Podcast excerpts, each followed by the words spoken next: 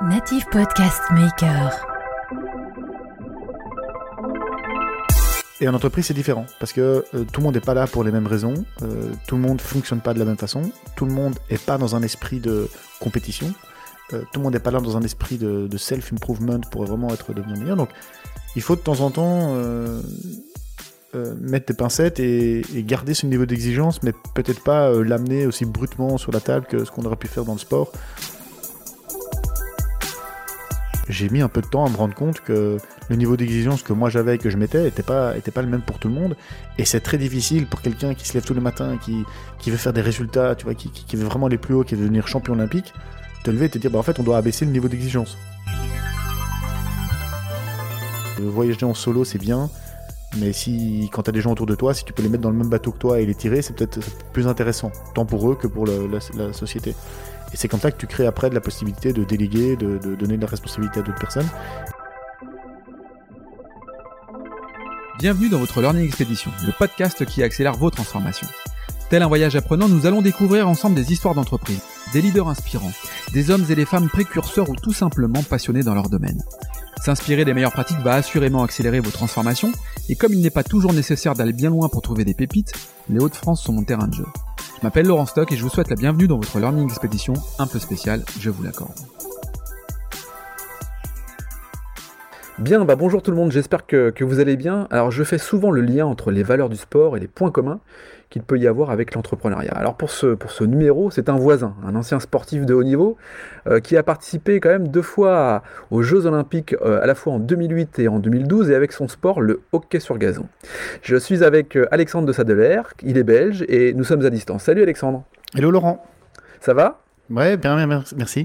Bon, écoute, je suis, je suis ravi de t'avoir euh, en face de moi, euh, euh, à distance, mais on, se voit et c'est le principal. C'est moi aussi ce côté un peu langage non verbal qui, m'intéresse pour, aller piocher parfois des, impressions et, rebondir dessus.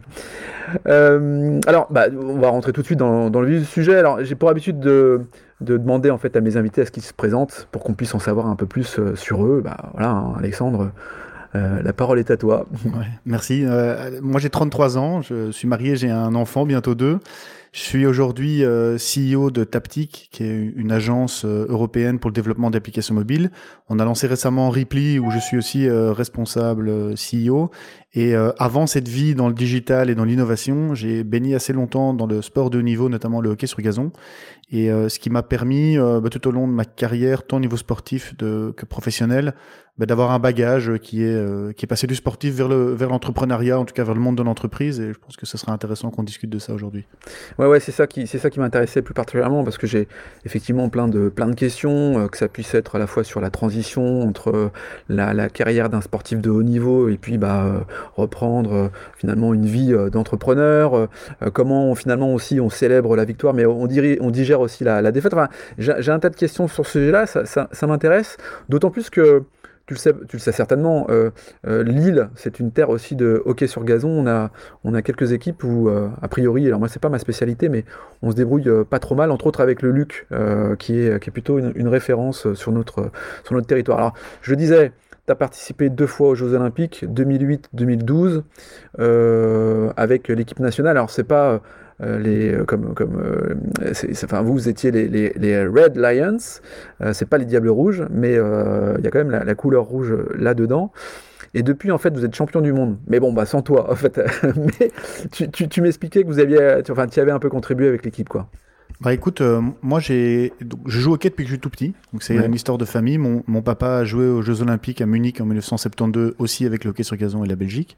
Donc si tu veux, c'est un peu un ADN familial dans lequel on baigne Ouais. avec mes deux grands frères depuis qu'on est depuis qu'on est tout petit. Euh, et, et puis bah, évidemment j'ai fait mes classes d'âge. Alors pour la petite anecdote, et ça c'est quand même un souvenir assez marquant, je pense que je devais avoir 6 ou 7 ans et à l'école au cours de néerlandais, parce qu'en Belgique c'est la deuxième langue c'est le néerlandais. Hmm. on, on- on devait euh, faire un petit texte et exprimer ce qu'on voulait être plus tard, et euh, accompagné d'un dessin. Et euh, alors j'ai plus le, dessin chez moi, mais euh, c'était euh, Jeux Olympiques euh, avec un joueur de hockey sur un terrain.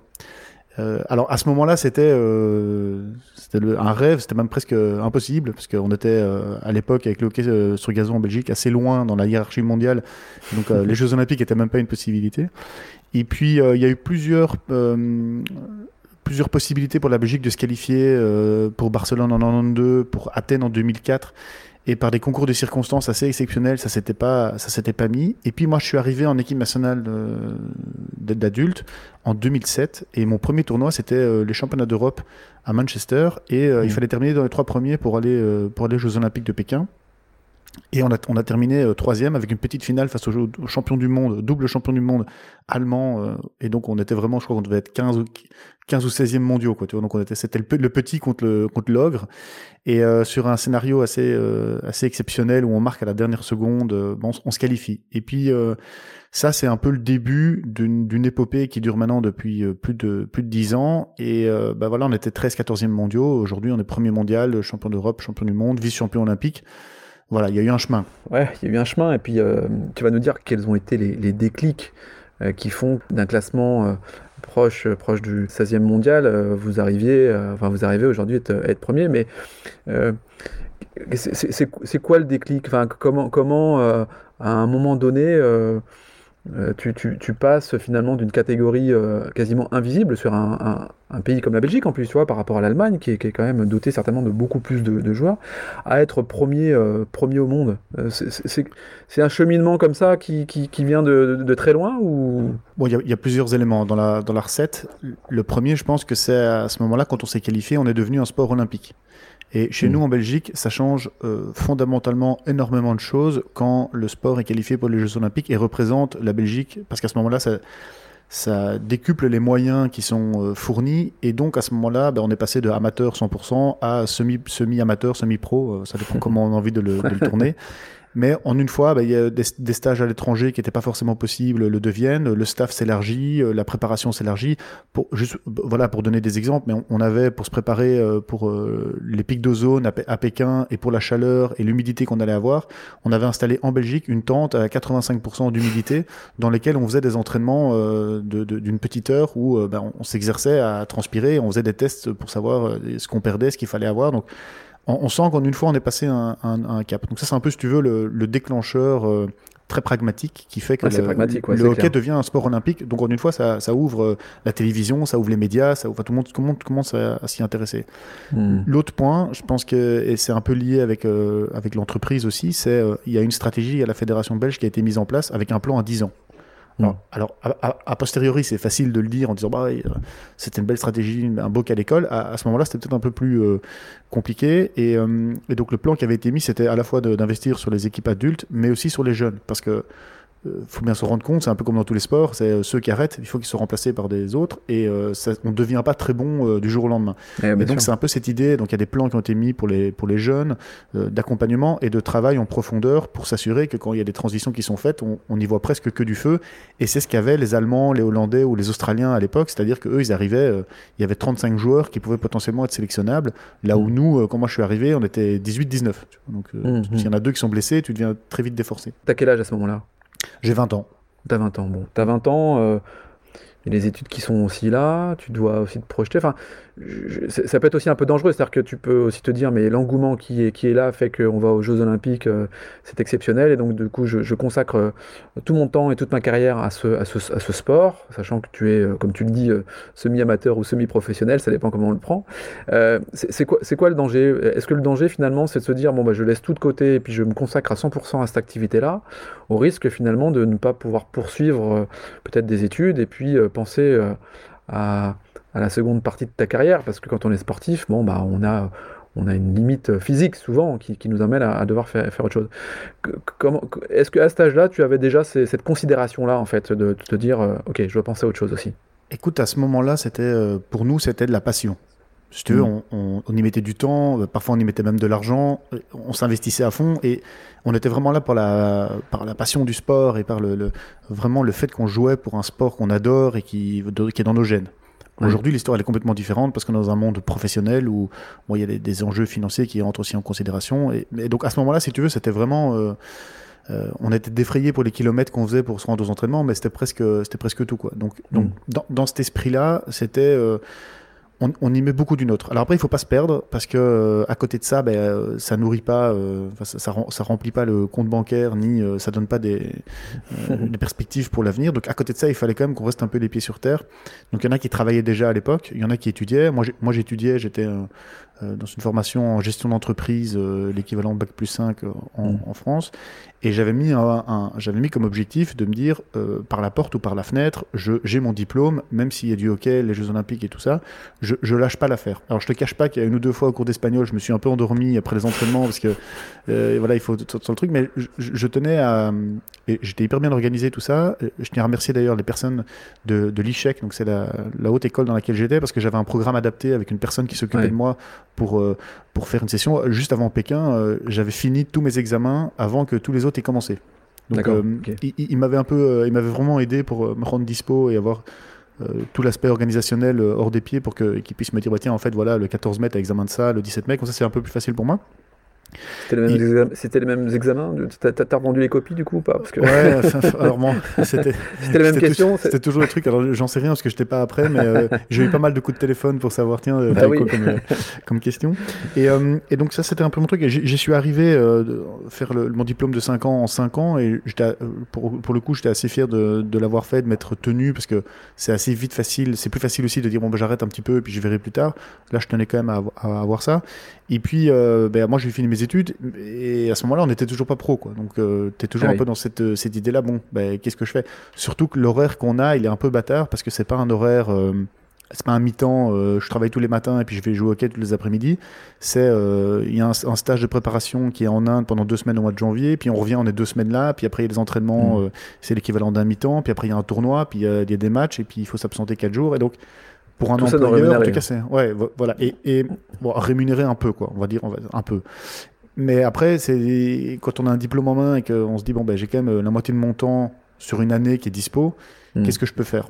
À ce moment-là, c'était euh, c'était assez compliqué. Franchement, euh, trouver un boulot où il y a quelqu'un qui veut bien que tu sois absent un peu comme ça de temps en temps et puis être là un peu de temps en temps, c'est pas facile. J'avais eu la possibilité de travailler, donc j'ai je travaillais dans une société qui, qui, rénovait, qui construisait des, des, terrains de sport, piste d'athlétisme, terrain de foot, terrain de hockey, terrain de paddle. Et, et donc j'avais ce mi-temps là qui était, qui était ok. Ça a duré un temps et puis euh, et puis je pense que un peu comme comme, comme souvent malheureusement euh, la pièce euh, la pièce tourne de côté et puis en fait on rentre plus trop dans les plans parce qu'on a besoin de quelqu'un qui est tout le temps là et puis le sportif il est très gentil mais voilà. Voilà. il n'est pas, là quand... ouais, il est pas là quand il faut quoi. Voilà, en fait, mais en même temps en même temps ça peut ça peut aussi ça peut aussi s'entendre. Alors après on le sait peut-être depuis le début. C'est-à-dire que depuis le début, effectivement, c'est peut-être un engagement qu'on prend. Hein. C'est toujours effectivement délicat. Quand tu dis que la, pièce peut tourner, c'est toujours un peu emmerdant, surtout quand tu es, celui qui est euh, salarié de l'entreprise. Parce que ce, que ce, que je crois comprendre dans ce que tu me dis, c'est que ils t'ont remercié. Ouais, ouais, ils m'ont remercié. donc je, suis rentré des Jeux Olympiques de Londres. Euh, et puis euh, voilà, je. Bon.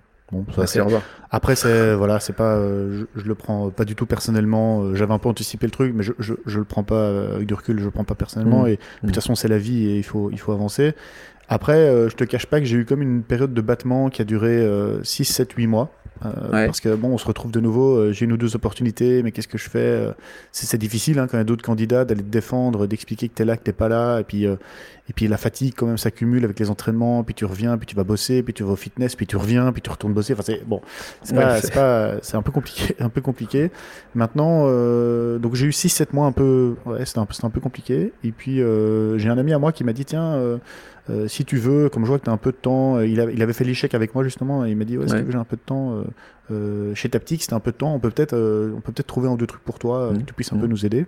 Je dis écoute, ouais, ouais moi j'ai du temps, donc bon, mmh. moi je prends, je, je prends tout ce que je veux, mais en plus le digital, c'était c'était un peu le début des applications mobiles, quoi. C'était 2013, 2013, 2014, donc c'était c'était encore le, nouveau sur le marché, donc il y avait pas mal de, de traction.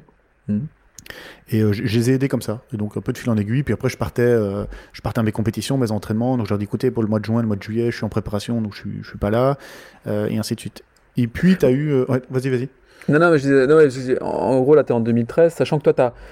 2012, tu avais quand même le, le, le, Donc là, on est à Londres, hein, c'est ça? C'est ouais, de Londres? ouais. 2012, tu rentres, tu te, fais, tu te fais remercier sympathiquement. Tu rentres chez Taptic. Euh, tu touches au digital, effectivement c'est un peu le, démarrage de, la croissance qu'on peut connaître aujourd'hui. Euh, et là, Taptic accepte en fait globalement que tu puisses avoir un mois de juin découpé parce que tu fais tes entraînements. C'est ça que tu es en train de dire? C'est que globalement l'entreprise accepte plus facilement que celle d'avant? Ouais, alors là, le prisme est un tout petit peu différent. C'est-à-dire qu'au lieu de subir, j'ai dit d'entrée de jeu euh, proactivement, bon, les gars, en fait, euh, moi, je peux vous aider pendant des tranches euh, comme ça, comme ça, comme ça, mais voilà, le... je veux pas que vous me, que je me sente coupable après de pas être là. Donc, c'est un peu, voilà les dispos que j'ai. Si vous avez des choses à me faire faire, je suis là. après, les autres, les autres, les autres périodes, je, je serai, je serai pas dispo. Donc ça, ça a duré pendant tout un temps parce que ça m'arrangeait bien. Et puis je, me suis franchement assez bien plu dans le, dans le business et dans le, dans le métier. Et puis je pense en fin 2014 euh, est arrivé, donc quand même sept ans après qu'on est, que moi j'ai commencé l'équipe nationale, est arrivé la discussion de voilà, on demande à tous les joueurs de passer professionnel. Donc ça veut dire quoi? Ça veut dire euh, arrêter des activités autres que vous avez ah sur le côté et on, vous rémunère et vous devenez employé et puis et puis euh, voilà vous êtes à disposition euh, en temps plein pour pour jouer au quai. Et là? Bon, moi je me suis quand même posé.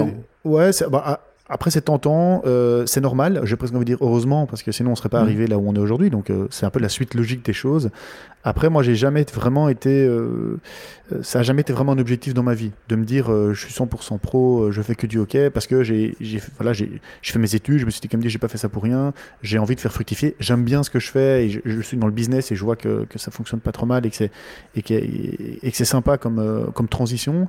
Et puis, c'est, mm. poser la question, bon, qu'est-ce que je fais, parce que c'est, voilà, ce que je, du coup, j'arrête chez Taptic et puis je continue euh, mon bonhomme de chemin dans l'équipe nationale en sachant pas quand j'allais arrêter et ce que j'allais faire après? Et le karma, et ça, c'est un peu le, euh, c'est l'anecdote dans l'histoire, mais euh, à ce moment-là, j'ai reçu une proposition de Taptic qui m'a dit, bah, en fait, voilà, vu que vu qu'on on voit que tu es bon, etc., et on voit que, bah, ok, c'est un peu entre les deux. Si tu veux, nous, on te fait une proposition concrète d'un temps plein avec des responsabilités, avec des objectifs et tout ça. Et je me suis dit, ça, c'est un signe du destin.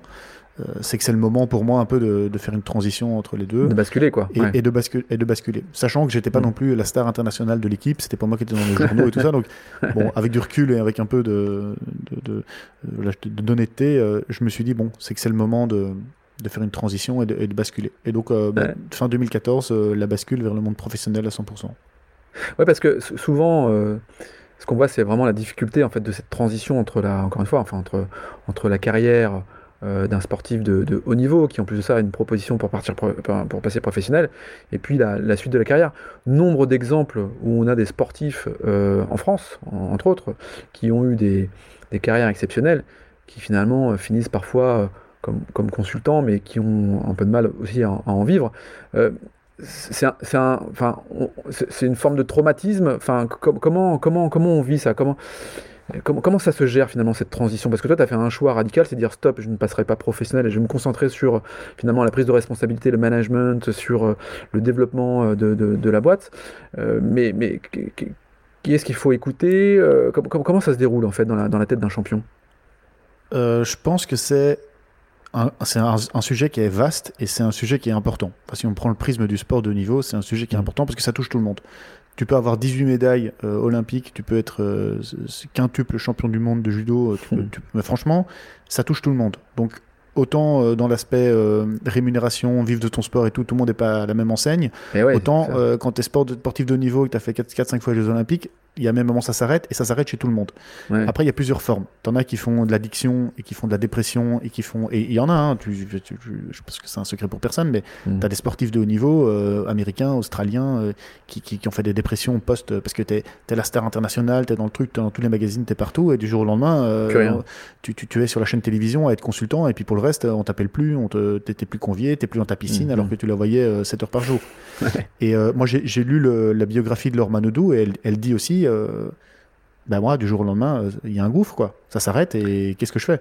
Parce que... parce qu'elle était, euh, Laure Manodou, adulée, euh, en train de nager 24 heures sur 24, championne des championnes, et puis du jour au lendemain, terminée. Alors après, elle a eu une couverture médiatique moins sympa sur, euh, sur Google principalement, mais, mais, mais, mais euh, effectivement, du jour au lendemain, ça s'arrête. quoi. Ouais, bon, alors elle, elle a la chance euh, d'être, d'être encore inclus pour, pour sa compétence, notamment dans les compétitions de natation, les Jeux Olympiques, elle est, elle est consultante active et donc elle est encore mm. baignée là-dedans, mais il y en a, y en a qu'on oublie, quoi. Il y en a, il y en a qui, du jour au lendemain, on sait même plus. Terminé. Enfin voilà, il n'y a, a, plus rien, quoi. Et, Et ça, ce sujet-là, c'est, euh, pense qu'il y, a plusieurs clés là-dedans. Il y a euh, comment on te prépare à y arriver. Alors même si évidemment, quand tu te prépares pour les Jeux Olympiques, on va pas te tabasser de dire bon quand tu vas arrêter, voilà ce qu'il faut faire. Mais je pense mmh. qu'il y a une transition qui doit démarrer euh, pas trop tard. En tout cas, essayer que les gens gardent un pied dans quelque chose qui n'est pas du sport, que ce soit dans, dans des études, que ce soit dans dans des, dans des stages améliorés, que ce soit euh, un espèce de sponsoring d'entreprise où tu viens, tu participes, euh, enfin, c'est de moduler un petit peu, mais je pense que ça mm. doit démarrer assez tôt parce que sinon, le, plus tard, ça commence, plus, plus grand est le gouffre. Mm. À côté de ça, il faut que ce soit organisé. C'est-à-dire que tu peux pas demander à quelqu'un qui, euh, qui fait du tennis depuis, depuis ses 12 ans euh, de, en une fois euh, lui-même euh, faire son propre, ses propres démarches, de, d'aller réfléchir sur qu'est-ce que j'aimerais bien faire dans la vie à côté du tennis et des trucs comme ça. Donc c'est organisé. Il y a pas mal d'initiatives qui existent, tant dans le Comité international olympique que le Comité nationaux, olympique nationaux, que, que les organisations autour qui gravitent. Maintenant, on voit encore et assez récemment que le KPI final de ça, c'est est-ce que tu as un boulot que tu que aimes bien et quand tu te lèves le matin, est-ce que tu es content euh, je suis pas sûr que les KPI euh, ils, arrivent au niveau satisfaisant. Mmh. Et alors, un, autre point par rapport à ça, c'est que quand tu fais beaucoup de sport de haut niveau, y a, tu sais pas exactement ce que tu as envie de faire dans la vie. Parce qu'on t'a programmé, euh, enfin, tu t'es programmé toi-même, mais on t'a programmé aussi à devenir un champion. À défendre, à marquer des buts, à nager, à sauter. Tu es un champion d'escrime. demain, je te demande est-ce que tu as envie d'être vétérinaire, faire du marketing ou, ou, faire des applications mobiles? Bon, ben, c'est normal que tu ne saches pas. Quoi. Donc, c'est un peu, c'est un peu cette transition-là de dire, bah, tiens, euh, d'essayer de savoir, de, t'intéresser à des choses, d'essayer de, d'avoir peut-être des formations. Et, et, et c'est un sujet euh, assez vaste parce que même dix ans après, il y en a qui ont encore des séquelles. Et c'est ça qu'on se dit que c'est quand même assez, en d'un point de vue humain, c'est quand même assez, c'est important quoi. Euh, c'est-à-dire des, séquelles, en fait, tu, veux dire quoi? Que certains ont toujours des, traumatismes dix ans après, c'est ça? Ouais, il y a, des personnes qui ont du mal vraiment à, fermer le chapitre. C'est vraiment, c'est vraiment le fermer le livre quoi. Il y a un livre euh, qui est fini et on en ouvre un autre et, et souvent quand on ouvre l'autre, pour essayer de donner un exemple concret, c'est on ouvre mais la page elle est blanche. Il y a 200 pages dans le livre mais la page est blanche. Donc euh, il y a, y, a, y a même pas il y a même pas l'introduction qui, qui est là donc c'est difficile et après peut-être que tu vois moi moi euh, moi j'ai fait des études de ça mais je suis pas né en me disant euh, j'adore le digital euh, j'adore les applications mobiles c'est génial c'est mon kiff j'en savais rien. Donc il y a aussi un peu trouver sa voie et puis avoir avoir un peu de chance pour être sur la bonne voie mais c'est pas c'est pas donné à tout le monde d'avoir faire un truc qu'il aime bien et puis on est exigeant hein, les sportifs ce que ce que j'entends les sportifs de niveau sont exigeants ce que j'entends par là c'est Ouais, il y a l'exigence, mais ce que j'entends par là, c'est aussi euh, la capacité de, d'ouverture d'esprit, d'être curieux, d'être curieux et de se dire ouais pourquoi pas quoi, pourquoi pas j'y vais, euh, on verra ce que ça donne. Et puis finalement, euh, quand on quand on doit avancer sur finalement l'histoire que tu as au, sein de Taptic, bah t'en, es aujourd'hui le patron finalement, c'est-à-dire que t'es, rentré un peu par hasard et finalement t'en es aujourd'hui le CEO quoi. Donc c'est, quand même quelque chose de plutôt ouais, c'est, c'est ça. Et dans l'exigence, tu sens bien que que les sportifs de haut niveau ont été entraînés à faire quelque chose, donc dans, dans leur esprit, ils se disent ok, j'ai fait ma passion euh, assez souvent pendant pendant hyper longtemps. Maintenant, mmh. j'arrive. Euh, qu'est-ce que j'aime bien faire dans la vie? Et et c'est justement un peu cet intérêt qu'il faut essayer de garder, de, de piquer au vif euh, tout au long de truc, pour justement quand on a fini, de pouvoir se dire, bah, ok, je me dirigerai un peu, un peu vers là et plutôt, plutôt vers là. Et, et déjà te donner un petit peu, de mettre un pied dans, dans quelque chose. Et puis après, euh, la transition, et je pense que la transition, elle est, euh, elle est compliquée. Elle est compliquée parce que faut aussi pas oublier que des gens qui vivent de leur sport, même, même pas grassement, hein, mais qui vivent de leur sport, le lendemain ils postulent dans une société, ils sont juniors. Et tu fais un drop euh, dans ta carrière, tu fais un drop financier, tu, ouais. Bah, ouais. tu passes d'une célébrité finalement dans ton sport à quelqu'un de lambda qui doit commencer par être junior et gravir les échelons. C'est en train de dire quoi. Voilà. De, D'autant plus dans ton sport où finalement en termes de rémunération, c'est pas comme le foot, donc je suppose que bah, tu peux pas vivre forcément post-carrière de, de, ce que tu as produit en termes de, de, non non et, et bon, le cas sur gazon c'est un bon cas d'école parce qu'il derrière il faut il faut trouver du, du, boulot puis il faut trouver une, une, autre, une autre, carrière et puis, bah euh, puis avancer là-dessus mais je pense que c'est important d'intéresser les athlètes à des, à des thèmes. C'est pas forcément obligé de leur, de, leur montrer euh, s'ils veulent faire ci ou veulent faire cela, mais de, de, leur, de, les intéresser finalement un peu à autre chose en parallèle pour que le gouffre à la fin soit, soit le plus petit possible. Il y en a toujours un. Hein. Tu peux, tu prendras n'importe quel sportif de haut niveau, le jour où il arrête, euh, c'est son cœur brisé, quoi. Mais ça, c'est pour tout le monde. Alors, il y en a qui mm. parviennent à mieux gérer que d'autres, mais t'as quand même une blessure. Mmh. En région de France, particulièrement, il y a un dispositif comme ça qui accompagne en fait les, sportifs de haut niveau qui sont sur des sports où, tu vois, en termes de rémunération, parce qu'on n'en parle pas, mais la rémunération de d'un sportif qui n'est pas euh, euh, qui a pas une couverture médiatique importante, bon, bah, généralement, euh, en termes de REM, c'est pas non plus dingue ou en tout cas c'est pas suffisant pour pouvoir vivre après après sa carrière. Et, en, France, il y a quand même un, dispositif et particulièrement en Haute-France, il y a un dispositif d'accompagnement où en fait le, le, sportif intègre l'entreprise effectivement pour apprendre un métier et, et accompagner cette transition. Mais c'est pas simple. Alors, ce qui m'intéresse de savoir, m'intéresse de comprendre aussi, c'est comment finalement de, alors, j'allais dire de, de, stagiaire quelque part quand tu es rentré chez Taptic. Tu es, aujourd'hui le patron de, de Taptic et de, de Ripi, qui est une deuxième agence. C'est quoi? C'est les recettes finalement du sportif? Du haut niveau que tu as appliqué à, la vie de l'entreprise en disant mais euh, il y a des qualités qu'on doit avoir et je vais les, je vais les mettre en, scène, je vais les mettre en avant. C'est euh, ou alors c'est tout autre chose ou alors tu étais fait pour ça tout simplement. Est-ce que tu fais une analogie entre le sport et puis l'entreprise le, le, dans, dans, dans, la carrière que tu as actuellement? il y, a beaucoup de liens. Le après, à côté de ça, je pense que j'ai mm. une, personnalité, une, une, façon euh, de voir les choses qui, qui alors c'est peut-être pas entrepreneurial en tant que tel, mais en tout cas euh, une façon de, de, gérer, de gérer des équipes, de gérer des sujets, des, une stratégie, de la faire avancer, de, de se poser les bonnes questions. Donc ça, c'est un peu, si tu veux, mon, mon karma et ma personnalité à moi, qui est, euh, j'aime bien, j'aime bien pousser le bateau et faire en sorte qu'on aille toujours un petit peu plus loin. Donc de nature, si tu veux, je, je suis déjà comme ça, à, vouloir toujours faire plus, faire mieux. Mm. Après, c'est sûr que le sport t'amène énormément de valeur. D'ailleurs, je remercierai toujours mes parents de m'avoir mis au quai quand j'étais tout petit, euh, parce que derrière, il faut euh, mm. euh, vivre avec des coéquipiers, parce qu'on joue, on n'est rien tout seul finalement, donc on doit travailler avec des autres. Il faut eh gérer des déceptions, il faut gérer des succès, il faut gérer des problèmes, souvent humains. Euh, parce qu'on ne peut quand même pas c'est pas des machines qui font le sport, c'est des, humains. Euh, c'est euh, comment on s'améliore, mm. comment on apprend, comment on, comment on met des objectifs qui sont plus élevés, comment on devient de dixième mondial quand on est cinquième mondial. Ben, il y a d'autres attentes, il y a d'autres enjeux.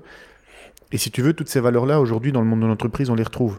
Aujourd'hui, on est 115 chez Taptic et on a, ben, on a des challenges tous les jours et c'est la même chose mm. dans le sport. On se réveille on se réveille un matin, euh, on, a fait une mauvaise prestation la veille, on, se pose des questions, on n'a pas dormi de la nuit en se disant putain qu'on aurait pu faire mieux, euh, euh, pourquoi on n'a pas fait ceci, pourquoi on n'a pas fait cela.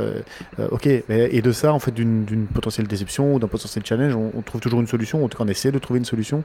et, on, est toujours dans cette dynamique de, construction. C'est toujours de comment on fait mieux qu'hier. Et, ça, je pense que c'est reconnu dans le monde de l'entreprise. En tout cas, les, fondateurs de Taptic, c'est probablement ça qu'ils ont vu aussi en moi c'est cet aspect, euh, mais même quand ça se passe mal, euh, toujours le matin, essayer de trouver euh, comment, comment faire mieux. Et parfois, tu as des petits problèmes, parfois, tu as des gros problèmes. puis parfois, quand il n'y a pas de problème, il faut quand même penser à.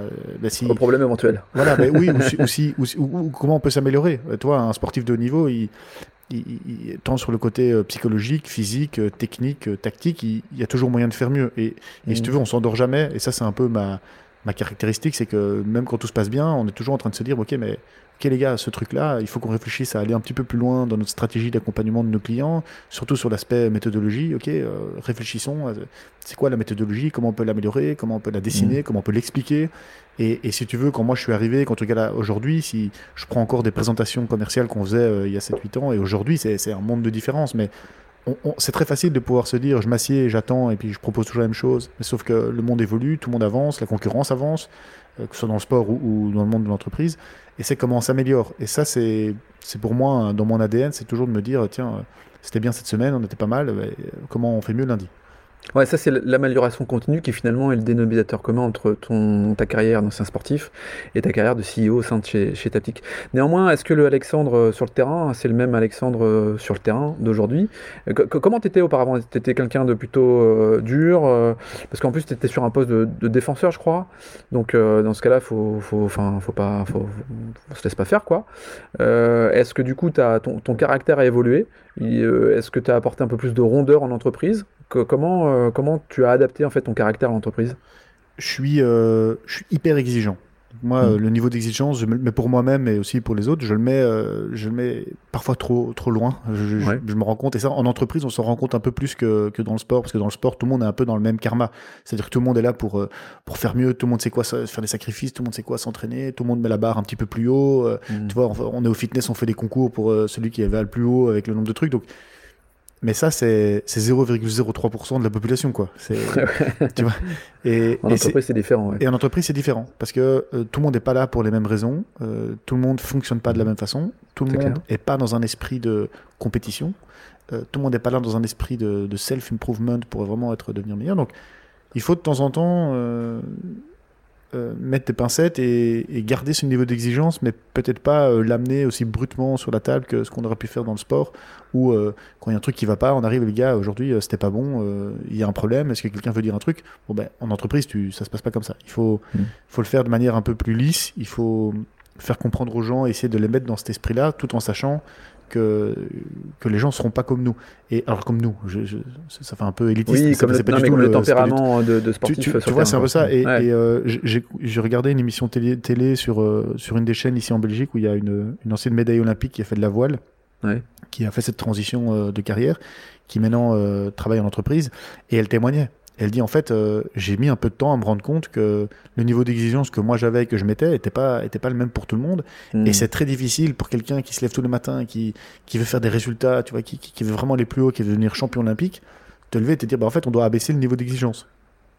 Ah, ou en tout cas, euh, tu vois, c'est l'adapter quoi. C'est psychologique, hein, c'est vraiment euh, te dire, mais attendez, pourquoi est-ce que pourquoi est-ce que tout le monde n'est pas comme moi dans ce mode ben, parce que parce que les sportifs de haut niveau, ben il y en a pas, pas, pas non plus des centaines de milliers, donc c'est ça qu'il faut un peu lisser en entreprise, c'est toujours de garder cet esprit euh, aller plus loin, mieux faire, mieux servir le client, s'améliorer en interne. Euh, D'ailleurs, moi, j'ai souvent tendance à amener beaucoup de sujets en parallèle parce que je bien que les mmh. choses avancent. Et parfois, parfois il faut prendre un peu plus de temps et faire ça un peu plus euh, lentement. Mais c'était idée-là, c'est d'essayer de prendre avec, avec soi dans ce sillage-là, d'essayer de se dire comment je peux, avec ces ces qualités-là, parce que je pense qu'à la base, c'est vraiment des qualités, d'essayer mm. de se dire comment euh, j'améliore la structure, euh, l'organisation. Ouais, je, les mets au profit finalement de la boîte, quoi. Et, et, que j'essaye un peu d'inculquer aussi ce, ce, côté euh, jusqu'au boutiste, ou en mm. tout cas dans les moindres détails des choses. Et, tu, comme tu nous connais un petit peu, on, on répond aussi à des appels d'offres, on accompagne des clients, on doit, on doit amener une valeur ajoutée sur la table. Bah, c'est très difficile de se dire à quel moment est-ce que l'offre qu'on fait, c'est la meilleure qu'on aurait pu envoyer. Et, si tu veux, moi dans le passé, j'ai déjà eu des, appels d'offres où on a poussé le truc le plus loin possible, mais on, a, on avait fait des trucs de fou, quoi. Euh, des trucs, on s'est dit, putain, on n'aura jamais, fait on jamais fait ça. Et je me suis dit, ok, mais si on veut gagner, il faut vraiment qu'on soit un cran au-dessus des autres. Et, et, du coup, j'amène tout le monde avec moi en disant, on réfléchit, qu'est-ce qu'on peut faire de mieux? Qu'est-ce que tu proposes? Et, et c'est très facile, en fait, de le faire soi, c'est super simple de dire, bah, ok, maintenant je le fais parce que je suis comme ça. C'est plus mm. difficile de, et c'est là le challenge, c'est là a l'intérêt, c'est de, de, rassembler autour de ça et d'essayer de dire, ok, toi tu proposes quoi et toi tu penses quoi et comment on pourrait faire mieux tout en tirant un peu le frein à main sur ce qu'on pense, eh mais d'essayer d'amener les gens dans ce sillage-là et, que, et que, que, ça devienne chez eux aussi un aspect naturel de se poser la question, tiens, la réponse à l'appel d'offre ou l'offre qu'on vient de faire, est-ce qu'elle est convient le mieux auquel on pense pour, pour le client? Mmh. c'est manager, euh, manager le projet avec euh, effectivement des personnalités différentes des unes des autres qui doivent en tout cas aboutir à la victoire malgré tout. Et d'ailleurs, quand on parle de victoire, il y a, donc j'imagine bien un peu ta réponse, mais célébrer la victoire, toi, sur un terrain, euh, vous mettez un but vous vous sautez dans les bras, vous êtes transpirant, c'est, voilà, c'est, euh, en entreprise, tu peux pas faire ça évidemment. Tout comme vous digérez la, défaite. Euh, quand on est compétiteur et qu'on perd, généralement, euh, c'est dans, voilà, c'est, c'est, dans, les, c'est dans les tripes quoi. comment, je suppose que quand vous gagnez un gros appel d'offres, tu prends pas tes collaborateurs entre les bras, quoique, j'en sais rien, tu viens de le dire, mais comment vous célébrez la victoire et comment vous digérez la, défaite? C'est un, c'est un peu plus facile dans le sport, c'est un peu plus tranché. C'est-à-dire que on gagne un match, tu as, des trois points où tu t'es qualifié, où tu as au quart de finale, ou tu en demi-finale, tu as le résultat direct, euh, et puis tu, tu, vas au prochain objectif, mais tu sais toujours que ça s'arrête à un moment. C'est-à-dire tu sais toujours que le championnat s'arrête, ou que la Coupe du Monde s'arrête, ou que le, les Jeux Olympiques s'arrêtent. Donc il y a toujours, si tu veux, un, un milestone qui, de, de fin, et tu as des plus petits milestones. Et quand tu gagnes, bah, tout le monde est concentré, c'est top, mais ça dure une demi-seconde parce que tu sais que le lendemain, il faut récupérer, il faut être prêt pour le match d'après. Donc en fait, euh, tu vois, ta, célébration. Euh, j'adore d'ailleurs au rugby quand ils gagnent un truc et ils ont un match trois jours après, mais ils boivent des bières dans le vestiaire parce que ça leur tient à cœur. C'est d'essayer de, de, de, montrer ça. Dans, dans la défaite, c'est aussi un peu plus direct dans le sport. C'est-à-dire que dans le sport, hmm. On a perdu. Imagine, tu prends, euh, tu prends une tatane 5-0, euh, on s'est un peu tapé la honte, on n'a pas été bon, on était au niveau. Tu as un meeting deux heures après, et puis tu as tout le monde qui regarde le sol, et c'est euh, bon, les gars, qu'est-ce qu'on a foutu et Là, tu en as un ou deux qui prennent la parole, tout le monde sait qu'on a fait de la merde, et l'idée, c'est de se dire, bon, bah, demain, on se réveille, il faut qu'on fasse mieux le match d'après. Donc, si tu veux, c'est le rapport de, de, de, de coéquipier, le rapport par rapport au résultat, il est, il est très vite attaqué frontalement, et puis il est, il est très vite oublié. Hmm. En entreprise, c'est pas aussi direct. D'abord, tu n'as pas de milestone final. Donc tu te dis pas, euh, en fait, finalement, euh, il y a une Coupe du Monde, il y a 8 matchs, euh, si je suis au sixième match, que je m'arrête, oh, c'était pas trop mal. En fait, là, il y a, une compétition permanente. Et donc le truc, ne s'arrête jamais. Donc en fait, c'est très difficile de célébrer d'une manière parce que, si tu veux, on n'a fait qu'une partie de l'édifice, mais l'édifice, il se construit, donc tu sais jamais vraiment où tu, où tu vas t'arrêter. Donc il, mhm. il faut célébrer parce qu'il faut dire bravo à tout le monde, remercier tous ceux qui ont participé, et, mais si tu veux, une fois qu'on a gagné, il y a d'autres problèmes qui, qui arrivent. C'est OK, maintenant il faut démarrer le projet, donc il faut des ressources. il faut... donc, euh, donc, si tu veux, la, courbe est, assez, euh, assez vite redescendue. Euh, mais bon, on prend le temps quand même de se poser deux secondes et de se dire bon les gars c'était bien, de faire une petite rétrospective, c'était bien, on a fait ça, le client dit ça et ça, que tout le monde entende pour les, les prochaines fois. Quand on perd, il y a moi j'essaie d'inculquer ce même principe, c'est-à-dire on se pose, on se pose, tous ceux qui ont participé, on se pose, on prend le débriefing du, du, du prospect qu'on a perdu, et on regarde est-ce qu'on aurait pu faire mieux. Et dans, dans, certains cas, on dit bah, on n'aurait pas pu faire mieux parce qu'il y a un concurrent qui a qui avec la moitié du prix, donc je dirais mmh. par la porte ou par la fenêtre, on n'aurait pas pu, pas pu faire mieux. Après, dans certains cas, le client dit ouais, mais sur ça et ça et ça, vous n'étiez pas assez solide et donc euh, ok, les gars, on a perdu, mais comment on peut faire mieux? Et c'est toujours dans cette logique, et ça, je pense que c'est ça, ça vient du sport, c'est cette logique de on a perdu une bataille, on n'a pas perdu la guerre. Et justement, pour être plus compétitif la fois d'après, euh, qu'est-ce qu'il faut qu'on fasse? Et donc, il y a parfois comme ça des idées qui sont arrivées d'une rétrospective où, en une fois, on se dit, bah tiens, il faudrait peut-être qu'il y ait un chapitre dans notre proposition qui parle de ça et qu'on et que certes, nous, on, le connaît bien le sujet, les, les gens en face de nous le connaissent peut-être moins bien, ou en tout cas, le comprennent pas de la même façon que nous. Ok, bah alors à ce moment-là, on va l'expliciter sous 10 slides et en une fois, tu as la valeur qui est créée en disant, bah, on a créé 10 nouveaux slides qui vont, euh, je l'espère, dans la prochaine fois, amener plus de valeur. Et mmh. donc, c'est un peu cette euh, cette perpétuelle euh, mise en mise en perspective des choses, euh, d'essayer de, refaire un petit peu de, rétrospective par rapport à ce qu'on a fait, ce qu'on n'a pas bien fait, et tout, et puis d'essayer de se dire on oublie et puis on passe à la suite parce que tant dans le succès que dans la défaite, euh, c'est jamais très bon de tirer avec toi le truc parce que ça n'a pas des effets sur le long terme qui sont qui sont terribles. Donc Ouais, c'est clair. On arrive bientôt au terme de, ce podcast, Alexandre. Alors, toi, c'est quoi ton, ton moteur finalement qui t'amène qui à te lever tous les matins? Quel est ce moteur? Euh, moi, j'aime bien ce que je fais. Alors, comme on en a, comme on en a déjà parlé, euh, je suis pas né, c'est pas un truc où je me suis dit, je, je, je rêvais de faire ça, et puis voilà. Donc, je, je, je, suis dans mes baskets avec un truc que j'ai, que j'ai appris à aimer. Et, et, ça, j'aime bien, parce qu'accompagner des clients, être créatif, trouver des solutions, euh, on crée de la valeur, parce que les applications qu'on développe, elles sont utilisées par des centaines de milliers de personnes. Euh, parfois, c'est un peu plus innovant, parfois pas. Parfois, c'est plus complexe. Parfois, il y a des challenges nouveaux. Parfois, il faut, il faut amener de nouvelles solutions. Donc, c'est un peu, c'est un peu ça, moi, qui me, qui me drive. C'est-à-dire que je, je m'emmerderais à faire tous les jours la même chose pour les mêmes clients. Euh, voilà. Moi, j'ai besoin que, que, que, ça réfléchisse et qu'on trouve des solutions dans divers, divers secteurs. Et, et puis, je retire de la satisfaction par rapport à la clientèle qu'on a chez nous qui est content. Euh, enfin, les, les, clients sont, sont, contents du service qu'on leur offre et quand ils sont pas contents, ben, qu'on essaie de trouver des solutions parce qu'il n'y a pas de raison mm. qu'ils ne le soient pas. Donc ça, ça après, c'est euh, j'ai beaucoup de personnes un peu dans mon entourage qui, qui cherchent un peu cette voie, c'est-à-dire la voie de et, et j'ai l'impression que c'est un peu une, une, remise en question euh, actuellement. C'est euh, qu'est-ce que j'ai envie de faire dans la vie. Je voudrais faire un truc. Ouais, le sens de. Et après, tu as un peu de réponses. As, bah oui, si tu as un truc qui te passionne dans la vie, si tu es passionné des animaux, bah rien ne t'empêche d'aller travailler. Mais alors après, ça nécessite peut-être un diplôme, peut-être des études, peut-être une formation, mm. euh, voilà.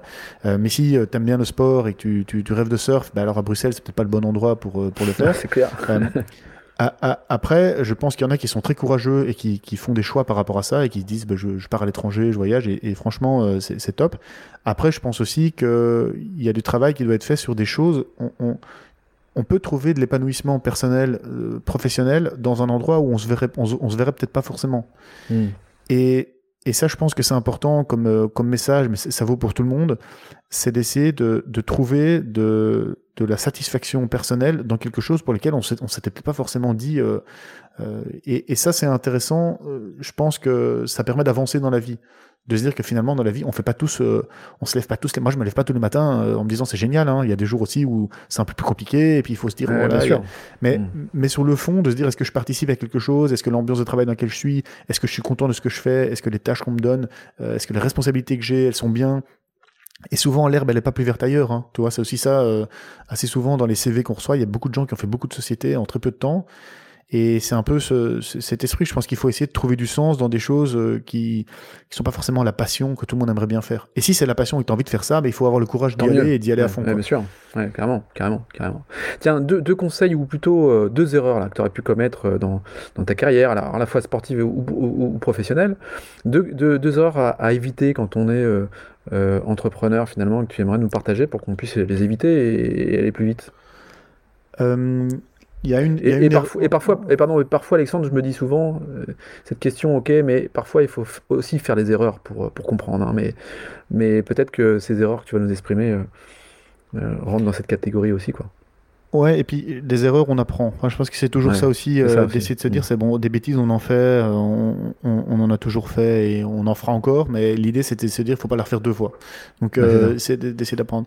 Je pense qu'il y a, moi, la, la première erreur, c'est, euh, il faut comprendre que dans la vie d'entreprise, on n'est pas tous pareils. Enfin, on n'est pas tous pareils. Mm. C'est-à-dire que tout le monde n'est pas dans la même euh, mentalité, tout le monde n'a pas le même, euh, le même Objectif, karma, tout le monde n'est pas le même Mm. objectif et tout le monde euh, fonctionne pas de la même façon. Et que donc il faut trouver quelles sont les forces et les faiblesses de chaque personne et du coup bah, de, de- de s'attaquer un peu différemment à cette personne-là. Pour Mhm. croire que tout le monde est pareil dans un sens psychologique, dans un sens de travail, là euh, ça fonctionne pas et on, ta- on tape des murs. Donc je pense que le premier conseil c'est de- d'essayer de comprendre euh, quelles sont les forces et quelle est la psychologie des personnes pour justement quand on fait de l'accompagnement comme je fais et d'essayer de, de les améliorer, c'est d'essayer de savoir par, par quel biais euh, prendre la chose pour s'assurer que, que eux, ils voient aussi une valeur ajoutée.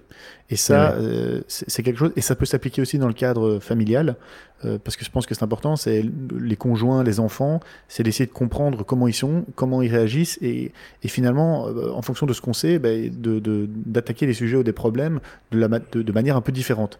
Et Mhm. en faisant ça, ça, ça élimine un certain nombre de frictions et de- d'engueulades assez fréquentes. Franchement, c'est il ne fût qu'écouter et puis se dire ok ben tiens cette personne là elle est plus euh, émotive donc euh, si j'arrive en gueulant ça fera pas. Donc, il faut prendre des biais un peu différents il faut amener le conseil. Donc ça je pense que c'est le premier euh, première chose où avec un peu de recul ça fonctionne tout le monde fonctionne pas de la même façon et donc il faut Mm. euh, il faut il faut s'adapter. Après la deuxième erreur enfin, en tout cas c'est pas forcément une erreur mais c'est c'est parfois un c'est parfois un piège euh, c'est de moi j'ai un comportement de, de fonceur donc moi je Mhm. je me lève le matin j'ai une idée il n'y a pas de raison que, que ce soit trois, dans trois semaines plus tard que ce soit réalisé et je pense que euh, c'est bien c'est bien d'avoir ça mais ça a des limites ça a des limites d'une part parce qu'on n'a qu'une personne on n'a que 24 heures dans une journée Mhm. et que donc euh, se mettre trop de charge sur les, les épaules euh, et, et ça a ses limites et un moment psychologique, physique, euh, voilà, temporel. Et d'autre part, tu, tu n'engages personne avec toi dans ces, dans ces plans-là dans la société. C'est-à-dire que voyager en solo, c'est bien, mais si quand tu as des gens autour de toi, si tu peux les mettre dans le même bateau que toi et les tirer, c'est peut-être plus intéressant, tant pour eux que pour le- la, la société. Et c'est comme ça que tu crées après de la possibilité de déléguer, de, de donner de la responsabilité à d'autres personnes. Mais c'est- difficile. Franchement, euh, c'est un exercice, moi, que de tous les jours, quoi, de me dire, bah, ok, là j'aurais fait comme ça. Attends, stop, fais pas comme ça. Tu reviens deux secondes en arrière. freine- ouais, freine-toi.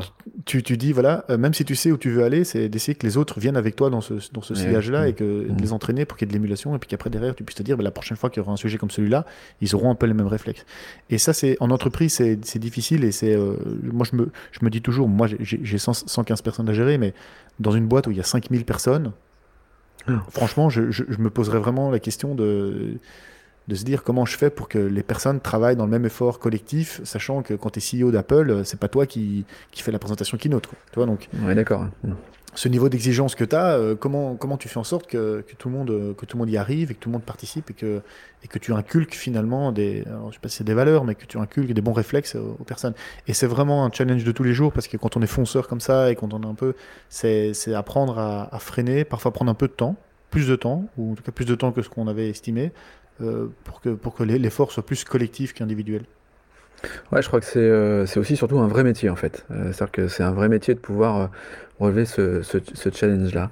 Euh, tiens Alexandre, si tu avais la possibilité de parler alors au, au jeune homme, tu vois, au, au jeune, euh, au jeune hockeyeur euh, euh, que tu as devant toi là, tu, tu imagines que tu as, tu l'as devant toi, tu, tu lui dis quoi au jeune Alexandre Qu'est-ce que tu lui conseillerais? Euh, ah, ça c'est une bonne question. D'abord, je lui conseillerais. Moi, j'ai eu beaucoup de blessures dans ma carrière, donc euh, après, c'est, je pense que c'est lié à mon, à mon, à mon corps, euh, vraiment à mon ADN et pas forcément à autre Mhm. chose. Mais j'ai, j'aurais bien aimé avoir un focus un peu plus là-dessus pour éviter des blessures, parce que tant psychologiquement que physiquement, c'est, c'est lourd et c'est, enfin, c'est toujours un, un chemin de traverse. Et, et honnêtement, par rapport à ce que j'ai fait, je lui dirais de croire en de croire en ce qu'il a envie de faire, parce que finalement, c'est ce que j'ai fait et je suis super content aujourd'hui. Donc, J'aurais presque envie de lui dire, bah, crois un peu en tes possibilités et, garde toujours le cap que tu as et que tu as envie de faire. Et si, et si demain tu as envie de faire autre chose, tu, tu, le fais. Euh, après, c'est, euh, ça c'est mon éducation, mais c'est aussi mon, mon tempérament. C'est, euh, il faut que je digère plein de choses avant de prendre des décisions et que je m'assure que quand je fais la décision, bah, elle est réfléchie et, et, Mm. et donc euh, bah, de continuer à faire ça, de se dire, bah, tiens, euh, tu sais, quand tu as envie de changer de club ou quand tu as envie de- de- d'arrêter de, jouer ou quand tu as envie de faire, euh, te lancer autre chose, bah, je me pose plein de questions avant pour être sûr qu'au moment où j'y vais, j'y vais en, en âme et conscience. Et Mm. je, donc je lui dirais ça, je lui dirais, un, euh, prends un peu mieux soin de ton corps et fais-toi aider, et deux, euh, crois en ce que tu as envie de faire et, et poursuis-le, mais alors si tu y vas, tu y vas jusqu'au bout. Ouais, cool. Bon, merci Alexandre. Euh, c'était euh, un chouette moment euh, franco-belge, j'ai envie de te dire. Il y, a, quelques temps, on était à New York, là on est à Bruxelles. Écoute, la Learning Expedition en Hauts-de-France fait parfois une exception, puisqu'elle part soit dans une autre région, soit dans un autre pays. Et c'était sympa en fait d'avoir aussi un peu cette vision belge. Alors, hein, j'ai pas relevé ces quelques, ces quelques mots belges parfois que tu, empruntes, mais c'est ce qui fait tout finalement tout le charme de cette amitié franco-belge. Euh, et on espère d'ailleurs que les, frontières seront réouvertes beaucoup plus facilement pour qu'on puisse euh, aller à la rencontre de, nos amis belges également. Merci à toi Alexandre en tout cas d'avoir participé à la Learning Expedition en Haute-France. Merci Laurent pour l'invitation, c'était sympa. Ouais, je t'en prie. Euh, quant à nous, on se retrouve bah, dès la semaine prochaine. Comme à votre habitude, hein, euh, n'hésitez pas à, promouvoir le, podcast, à y apporter quelques commentaires, et puis surtout pour celles et ceux qui ne l'auraient pas encore fait sur Apple Podcast, euh, ne pas hésiter à mettre une note 5 étoiles et un commentaire qui va avec. D'ici là, prenez soin de vous, je vous embrasse, et à bientôt. Ciao.